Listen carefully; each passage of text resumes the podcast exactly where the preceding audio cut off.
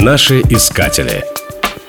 Великий французский писатель Анри Бейль, писавший под псевдонимом Стендаль, в молодости служил офицером в наполеоновской армии. Вместе с ней он прошел весь ее крестный путь 1812 года от Москвы до Березины.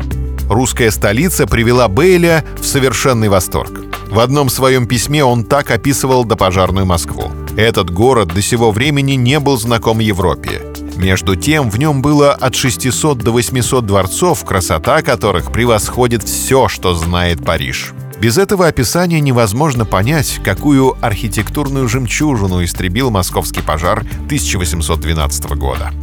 Сам Бейль поселился во дворце московского градоначальника Растопчина. Он был очарован обстановкой, но еще больше поразила его роскошная библиотека хозяина с весьма озорными пометками, сделанными по-французски на полях книг. Приходилось признать, что эти северные варвары гораздо образованнее многих и многих представителей просвещенной Франции.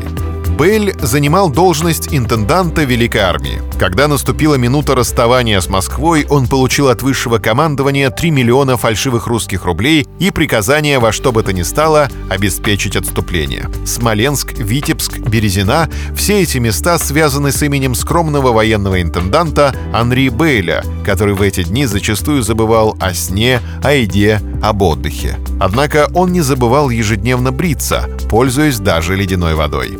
Правда, французской армии в это время было не до бритья. Она вымирала, несмотря на все усилия ее энергичного интенданта. По треснувшему льду Березины Стендаль перешел гладко выбритый, с обмороженными висками и со всеми признаками сужения пищевода от длительного голодания. Но 10 страшных недель отступления не озлобили его. На всю жизнь в нем осталось восхищение героическим русским народом и его великолепной столицей.